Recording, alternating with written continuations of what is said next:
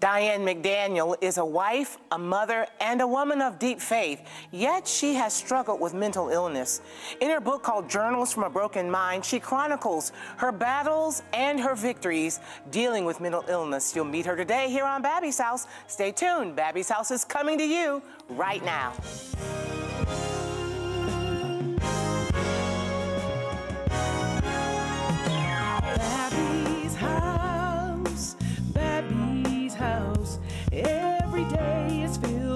Possibility at Babbie's house. Babbie's house. Everybody is family. Welcome to Babbie's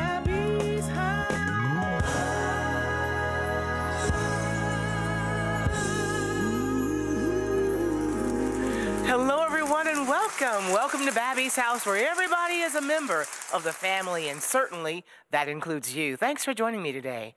Well, my very special guest today is talking about a very personal but a prominent subject of mental illness, particularly particularly during this season of COVID and the, the pandemic and all the everything that's swirling around the pandemic. Mental illness is a is a real um, a challenge today for many people.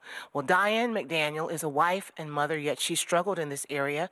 She's written a book called Journals from a Broken Mind, and she tells her story, her her her her challenges, her battles. Yet she's an overcomer, and she brings us hope today. So we'll talk with her in just a little bit. But I want to kick off today's show with one of my favorite songs called "Stop by the Church Sometime." We need a little church today here in Babbie's house. Come on, praise God with me.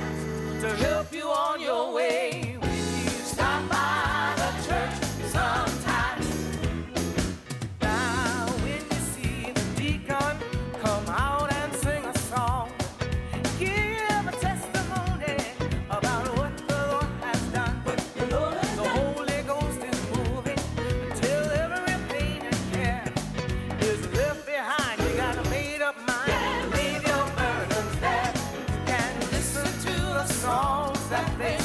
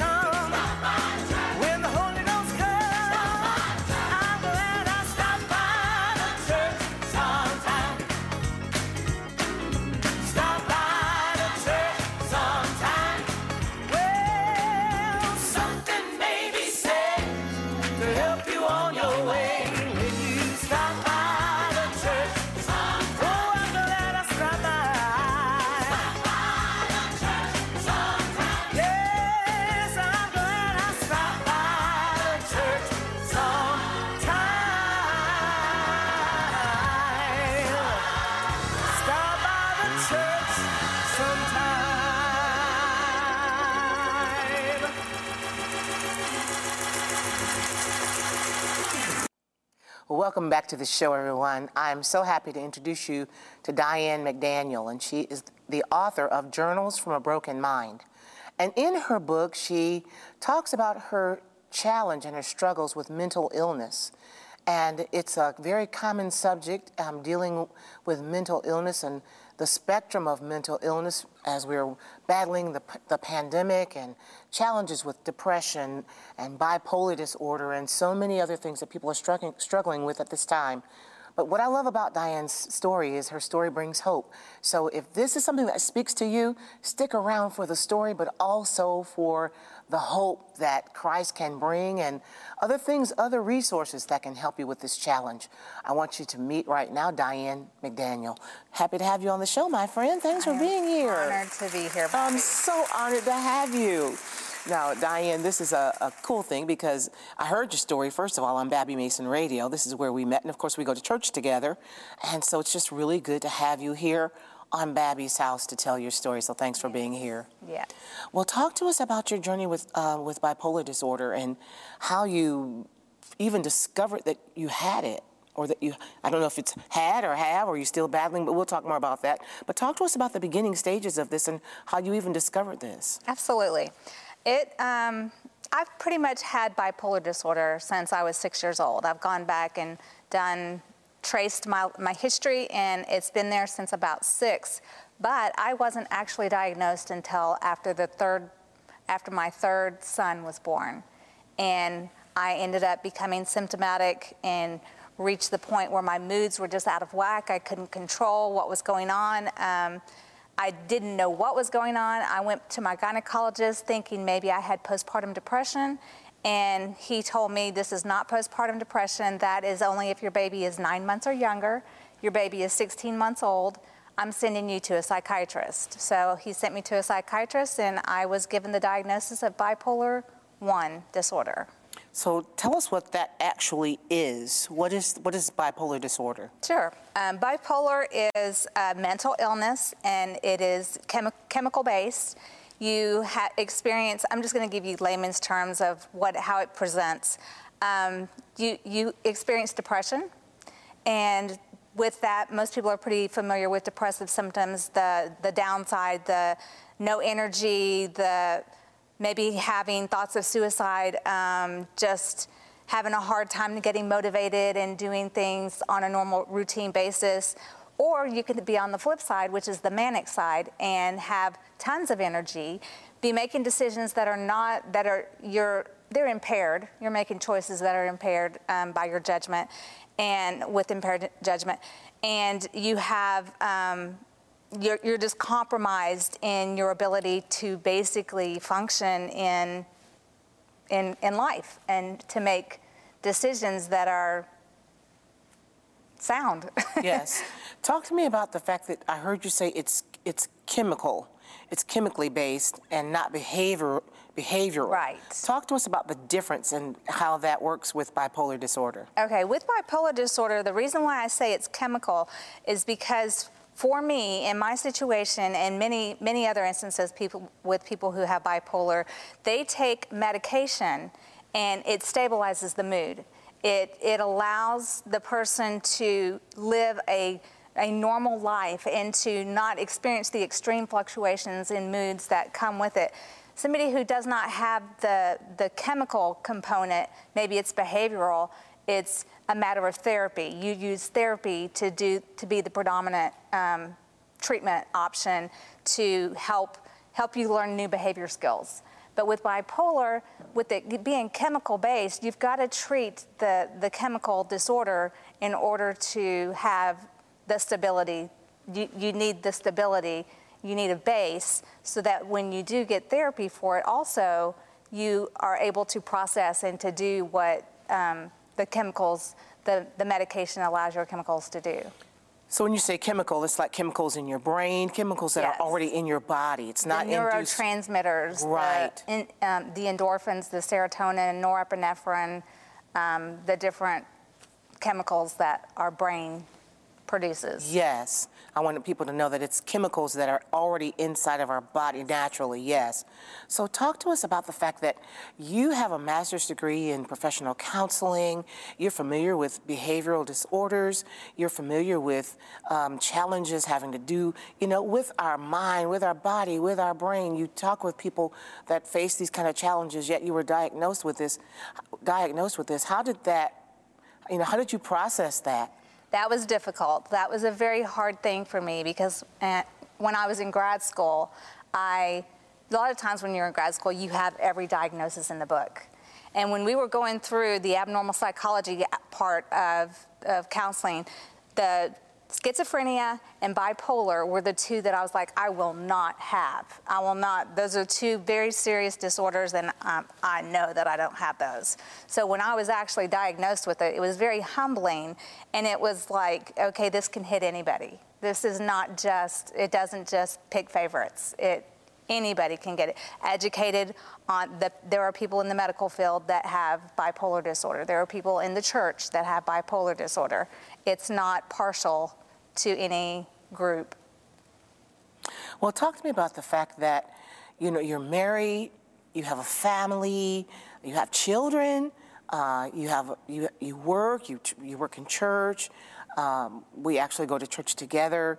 Uh, you know, talk to me about how this impacts your relationships, your home, your marriage on a daily basis. Okay, bipolar is hard. Well, we talked a little bit about marriage um, before, and just how difficult marriage is when you don't have a mental illness, when you don't have the challenges that are brought on, the, the mood, the mood thoughts and the, the moods, the thoughts, the energy, and all of that playing into it.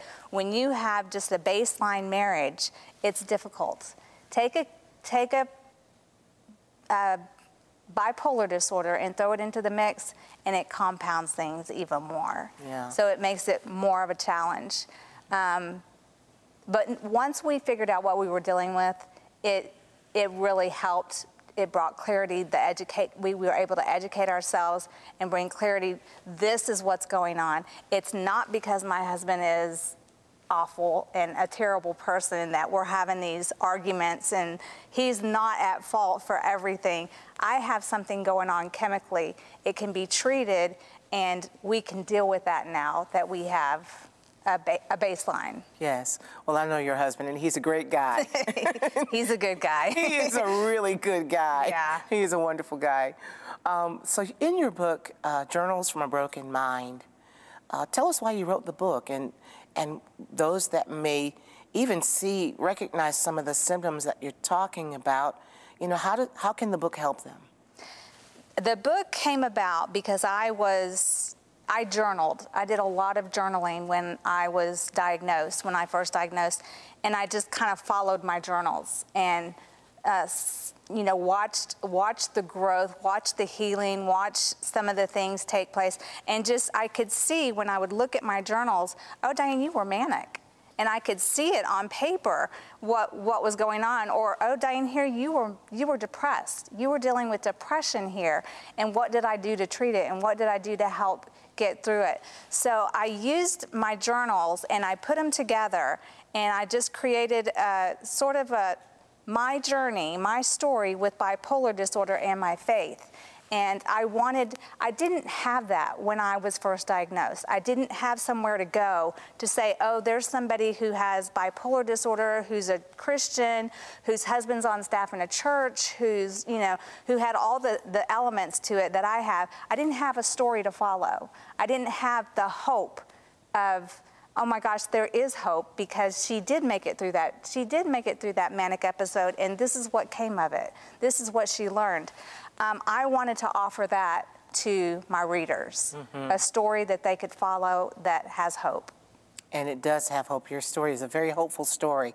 Let's talk about something that is very um, relevant to, to both of us being in ministry and how the church looks at people with bipolar disorder and, and other mental illnesses.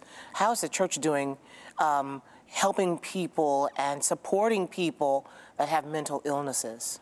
I'll take you back to when I was diagnosed. Um, when I was first diagnosed, which was 16 years ago, I um, went to the church or went to the pastor and I asked if I could go before the church and ask for prayer.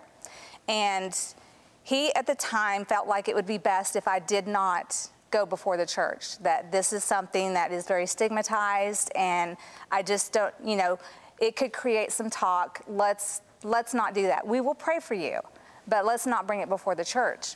Well, the same weekend that I was diagnosed, um, somebody was somebody in the church had also been diagnosed with leukemia. And that Sunday, the same Sunday that I wanted to go before the church, the wife went before the church and shared, My husband has leukemia. Well, the church rallied around them. They brought them meals and casseroles and did all the, the things that the church does when they minister to hurting somebody that's hurting in the body. And my husband and I and my children were left alone, with the exception of some of the, my few friends that knew what was going on. They, they were doing their part to help out. But it was not something that could be church wide and just minister to Diane. It's a no casserole illness. Mm. Wow, that's a pretty powerful term. It's a no casserole illness, meaning people don't really I mean, is this something that you see that's ongoing, or, is the church doing better, or the making church, progress? The church is definitely doing better. They are doing better. We had a situation recently in the past year where somebody had a manic episode at church, mm. and they they were not they weren't totally sure what was going on, but they had some semblance that this is not right. This is not right.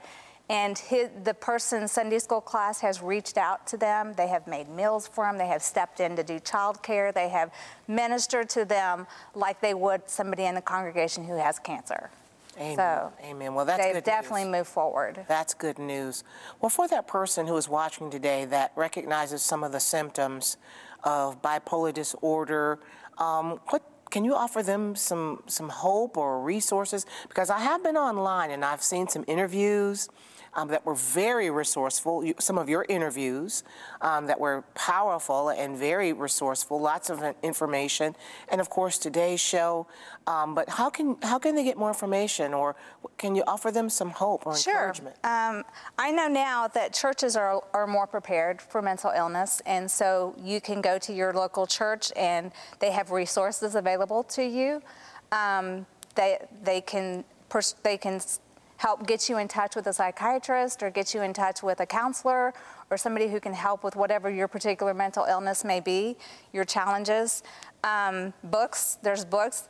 I am a part of DBSA, Depression and Bipolar Support Alliance. It's an organization that meets um, um, in, there's, there's a few, about three different locations in the area where they meet. You can go online to moodatlanta.com and they can help you get plugged into a group of people who struggle and um, also the support um, is allowed to come to these groups and, and to listen in and, and learn more about bipolar disorder from people who suffer and Very from good. those who support them.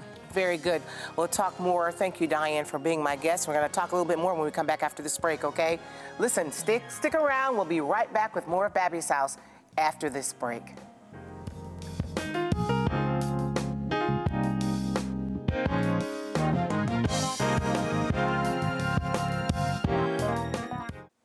Well, I have really enjoyed talking with Diane McDaniel today about her book, Journals from a Broken Mind, and her journey with mental illness, and it's been very informative. You know, talking about how the church embraces and supports those that have mental illness.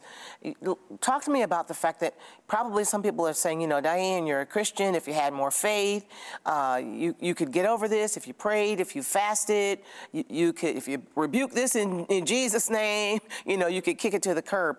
But talk to me about, you know, if, if you've had that kind of situation and, and how people that kind of live in that world can deal with this realistically. I've definitely had some of those experiences, and yes, um, my my response to it is sometimes you have to compare a physical with a, a, a mental illness, and somebody who has diabetes, you don't sit there when they're in the middle of an attack or their insulin is dropping. You don't say you need to read the Bible. You need to you, you need to get in the Word and you need God in there to get your insulin to go back up or, you know. So when I'm in the middle of a major depressive episode or I'm in the middle of a manic episode, more so manic episode, prayer, me praying is not it's not realistic because my brain is what is being attacked. It's, it's what's being attacked in the illness. So I have, you know, learned that yes, okay, you, I need prayer. I need you doing it. I need you to be the one praying. My, my medication is working on doing its job right now, but it's not there yet. So yes, you do the praying. My prayers I don't know what I'm praying for right yes. now. I'm confused. I can I can be prayerful. You need to be practical. Yes, yes, yes. yes, you need to practice good mental health. You need to take your medication, or you need to have a your, right. your appointments with your doctor. We need that whole community to help us maintain good mental health. Exactly. And it takes, it, as I say, it takes a village. It takes you. It takes your spiritual walk, your faith, your your your physical health, your mental health, your spiritual health, and all of those things working together right. to help us maintain good As with health. any, any illness. Yes, with any illness. That's right. absolutely right.